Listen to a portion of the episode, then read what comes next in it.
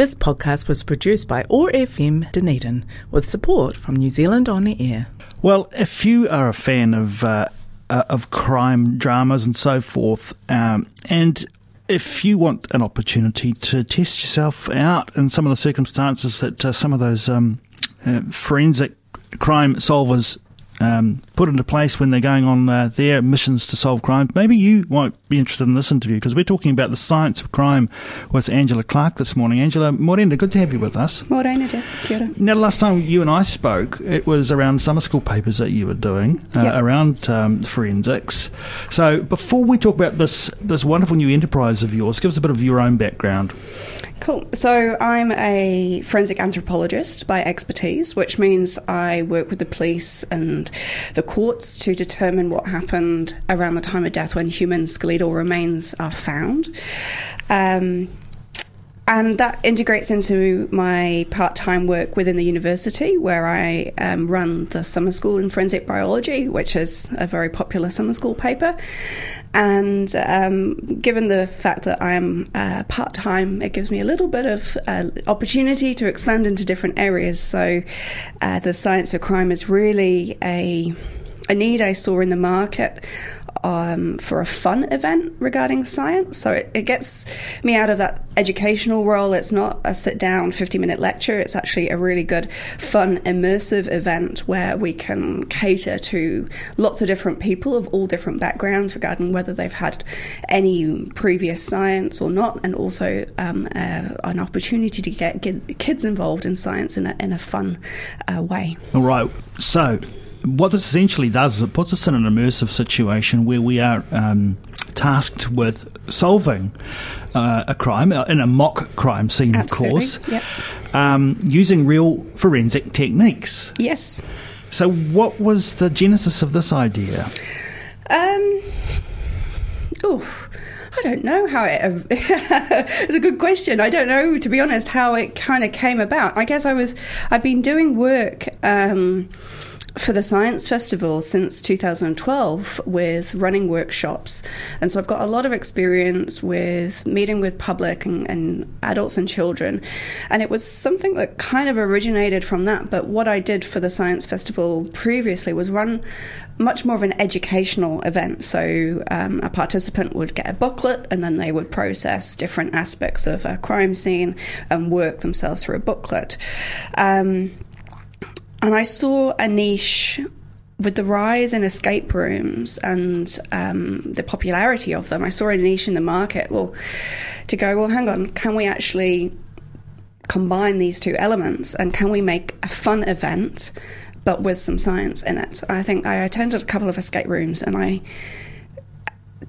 they were not logical. They weren't. There was no purpose to them apart from figuring out a few code words and number locks, and then uh, finding some keys. You know, there was no. There was a story, but it a narrative, but it wasn't a strong one.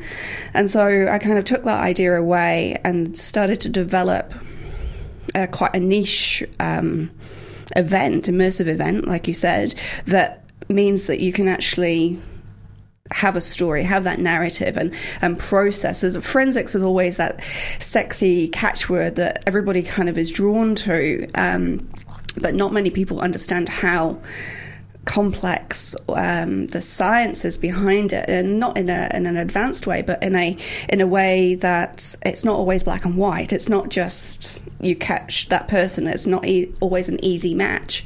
There's lots of aspects of crime scene analysis that are just pattern matching. So if you're good at doing a uh, jigsaw puzzles or logic puzzles or crosswords, you actually can do forensic science.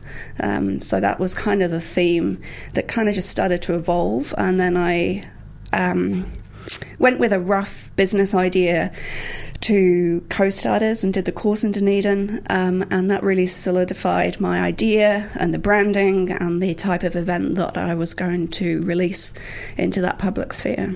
And you've had an opportunity to do that. You t- tested it out essentially, didn't you? I did, yeah. We had a, a week of 11 events, at least 250 people through those events during um, the science festival that we had in Dunedin. And for that purpose, tell us what you set up for those experiences. So we had two main catchment areas. We had um, a kids event a tweens event and a family event, and they all did one scenario. And then we had a teenager group and an adult group that did a different scenario. The the more family friendly and young child friendly event was. Um, teddy bear's picnic gone wrong. so um, we had a, a catnapping scenario where we had six potential um, suspects who were all present in the crime scene. Well, in what became the crime scene in the in the picnic area. The um, the attendees at the event had to piece together a few um, different puzzles to work out what suspect was which, open a few digit combinations, um, find a few keys, but also along the way they were tasked with finding three important pieces of forensic evidence. So this was identify some hairs um, and collect them from the crime scene. Um, it was finding a fingerprint and pattern matching that fingerprint to one of the suspects. And um, we had some UV footprints that were not visible in the room. And um, along the way, they got the tools, they got batteries and a torch in order to, to put together a UV light and a clue to say, well, now it's time to switch off the lights, and um, and then these amazing um, footprints in bright fluorescent green popped out on the floor, and that led to the final um, cupboard, essentially a lock where the cat was found. But in order to actually well, the cat was in a separate box within that cupboard. So, in order to actually get that final find the cat, they had to present to um, to me to as a kind of the chief um, crime scene examiner to actually get uh, the key, but they had to have their three pieces of forensic evidence correct before that was allowed. So problem solving, yeah. teamwork, absolutely science. critical thinking beyond belief. Yeah, yeah, yeah, and yeah. a great deal of fun along the way. Absolutely, and then it got a little bit more serious for the teenagers and the adult event, and we had a murder mystery where it was a locked room murder. Essentially, it was a murder that happened during a dinner party, and um, it had to be one of the five suspects. Uh, we had a little bit more involved puzzles, as you might expect for that older audience, and. Um, a few, not so much extra stuff, just a little bit more complex. And one thing that they got to do within that um, event was they actually found the murder weapon and they um, used real forensic powders and brushes um, and and found the fingerprint. So they, in the children's event, the fingerprint was quite visible, whereas in the adult event and the teenagers, they actually had to use those forensic tools to find the fingerprints. And and, um, and, and, are they finding their own way through that, or there is some absolutely, some... yeah. So the way that it's structured is that they get a brief, a, a video introduction. Um, they get a little bit of a brief talk by myself about what they need to do. And their first um, task is to actually open the box on their table, and they have to find the key for that. Um, and within that box is the case file, and reading the case file gives them an indication of the crime scene scenario and what they have to do and the way they have to do it. So it approximates in some way real life experience? Um, in a fun way. Yeah, um, I think I think, and I see this with my work um, at the university um, and on previous um, science events that I've run, as that fingerprinting looks fantastic on TV. It's so easy. You just dust a little bit of powder on, and you get your bright shiny fingerprint. In real life, it is horrible. you know, it's it's so difficult to actually get that t- technique right, um, and um, I think there's a great expectation by people that that it's just that e- it is as easy as you see on TV. And, and some of my research around um, the CSI effect that I've done within the university really kind of solidified that belief in people. That, the CSI effect, i.e., the the um, what we're what we're gaining through the media about yes. the impressions about how this work is really done is so distant from how it actually happens. Absolutely, yeah. And you know, a fingerprint isn't a nice well in in our events they are a nice planted fingerprint, but in real life that isn't the case. It could be a partial side of your finger or a smudge, um, and I think that. Um, it really hits home when I um, kind of people get quite disheartened about not being able to do it because it's like it looks so good on TV and so easy. Whereas in New Zealand, it takes five years to train as a fingerprint examiner with the New Zealand police. So it, it isn't just what you see on TV. And I think when you kind of put it into perspective of like this is an actual very specific trained professional profession, and it's okay if you don't find the answer. So, Angela, clearly uh, this appeals as as entertainment. Yes. Um, but your hope is that it's more than that. Um, I think the academic within me had that belief initially. Um, I think, and given my given my prior roles within the science festival and running events that have been more educational, um, I I think with this event I've created a balance. So the people who want to take more away from it will. And they're the ones who stick around after the event and ask you loads of questions or, um, you know, or want to know more about what, what it is they're doing. Other people that we saw come through were just happy doing the puzzles, figuring out, and they were happy with with having a complete circuit of um, solving the mystery.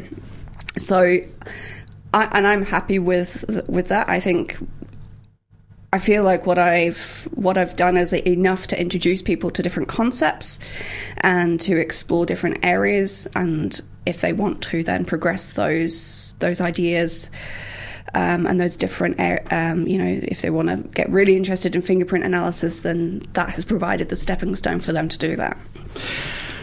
So you had that opportunity to, to test this in the market, as it yes, were. Absolutely. Uh, you would have learned a few things from that, no doubt. Made a few tweaks here and there. Yeah, um, yes, a little bit, but not not too much. I mean, the only thing. Um, that was actually amazingly helpful feedback was to put subtitles on my videos. Ah. And it, it, was just such a simple thing to do. So as soon as I had that feedback, I was like, oh, yeah, good point. Right, do that. And then the next event that we ran, we had subtitled videos. And then there was no constructive fee- constructive uh, feedback for the following day when we did that. So, um, which in a, in a good way, you know, um, I think there was a few um, parents of participants in the children's events that said that they wanted something more, more educational. Um, so it was interesting because that was actually something I wasn't trying to achieve here. I was trying to bring it back, but then uh, she mentioned to me that she was. Um, she homeschooled her children. So I think it, I, I guess it just depends on the background of, of, the participants that she wanted, she potentially expected a more of a lesson style, whereas what we were doing was actually providing a, a fun event. So where is the Science of Crime at now? Well, um, we've got an amazing venue um, within the gasworks that we use for the Science Festival, which um, they've um, agreed that we can use in the future, and um, I guess it's just about marketing, doing you know more media outreach, and um, and getting a few events booked. I think I've already had um, a couple of emails and approaches from different corporates to do team building activities. And one thing that I designed this business um, in mind is actually to go anywhere. So we can come to your house and do a kid's birthday party. We can come to your work and cater for 50 to, you know, 100 people in different crime scene scenarios. Or we can hire a venue like the Gasworks, which is an incredible venue, and pe- get people to come to us. Um, so there's just the, the, um, the possibilities in that way are, are endless. But um, yeah, so I think it's just seeing how the market is in the greater Dunedin and doing a couple of events at a time and um, and just gradually building that publicity. So a really important aspect here is that you, you can tailor this to the younger crowd or a oh, teenage absolutely. crowd or, or an adult crowd. Yes. Uh, uh, it can be Oh, uh, clearly a, a team builder. You can see the, the, the appeal for the corporate element there Yeah. for sure. Yes, yeah. Exciting stuff. Yeah, and also we can just there's endless amounts of science, forensic techniques that we can add in. You know, we only used three essentially um, in in these events during Science Festival, but there's probably like 50 different options. And um, the way that I've built it means that we can, at, if, a, if it's somebody's birthday party or if it's a corporation, we can actually use that information within building a new case scenario. So it's actually personalized to that person and all that business, and it just makes it a little bit more immersive. I love it. How can people find out more about the science of crime? Um, my website, uh, which is thescienceofcrime.com, um, and um, or email me at scienceofcrime.nz at gmail.com. I get a feeling this is going to be big. I, I mean, so. the, the escape room concept has taken off you know, all around the world. Yes. Uh, this is definitely transferable anywhere in the world, isn't it? Oh, it is, yeah. From it was interesting with Science Festival. I already had about uh, four approaches from different people asking me whether I was in Christchurch, Marlborough, Wellington, um, and somebody asked me if it was if I had a franchise that they could take into Southeast Asia, and I'm like, oh, I'm not quite Not there quite yet, ready for but that. maybe one day. oh, Angela. Oh, well, we'll keep an eye on that. Uh, great experience, and um, what a fantastic idea! It's um, it's great to talk with you about this without your summer school hat on. Yeah, you wear, absolutely, You wear yeah. several hats clearly. uh, this one um, very exciting. All the best with the science of crime, Angela Clark. This podcast was produced by OAR FM Dunedin with support from New Zealand On the Air.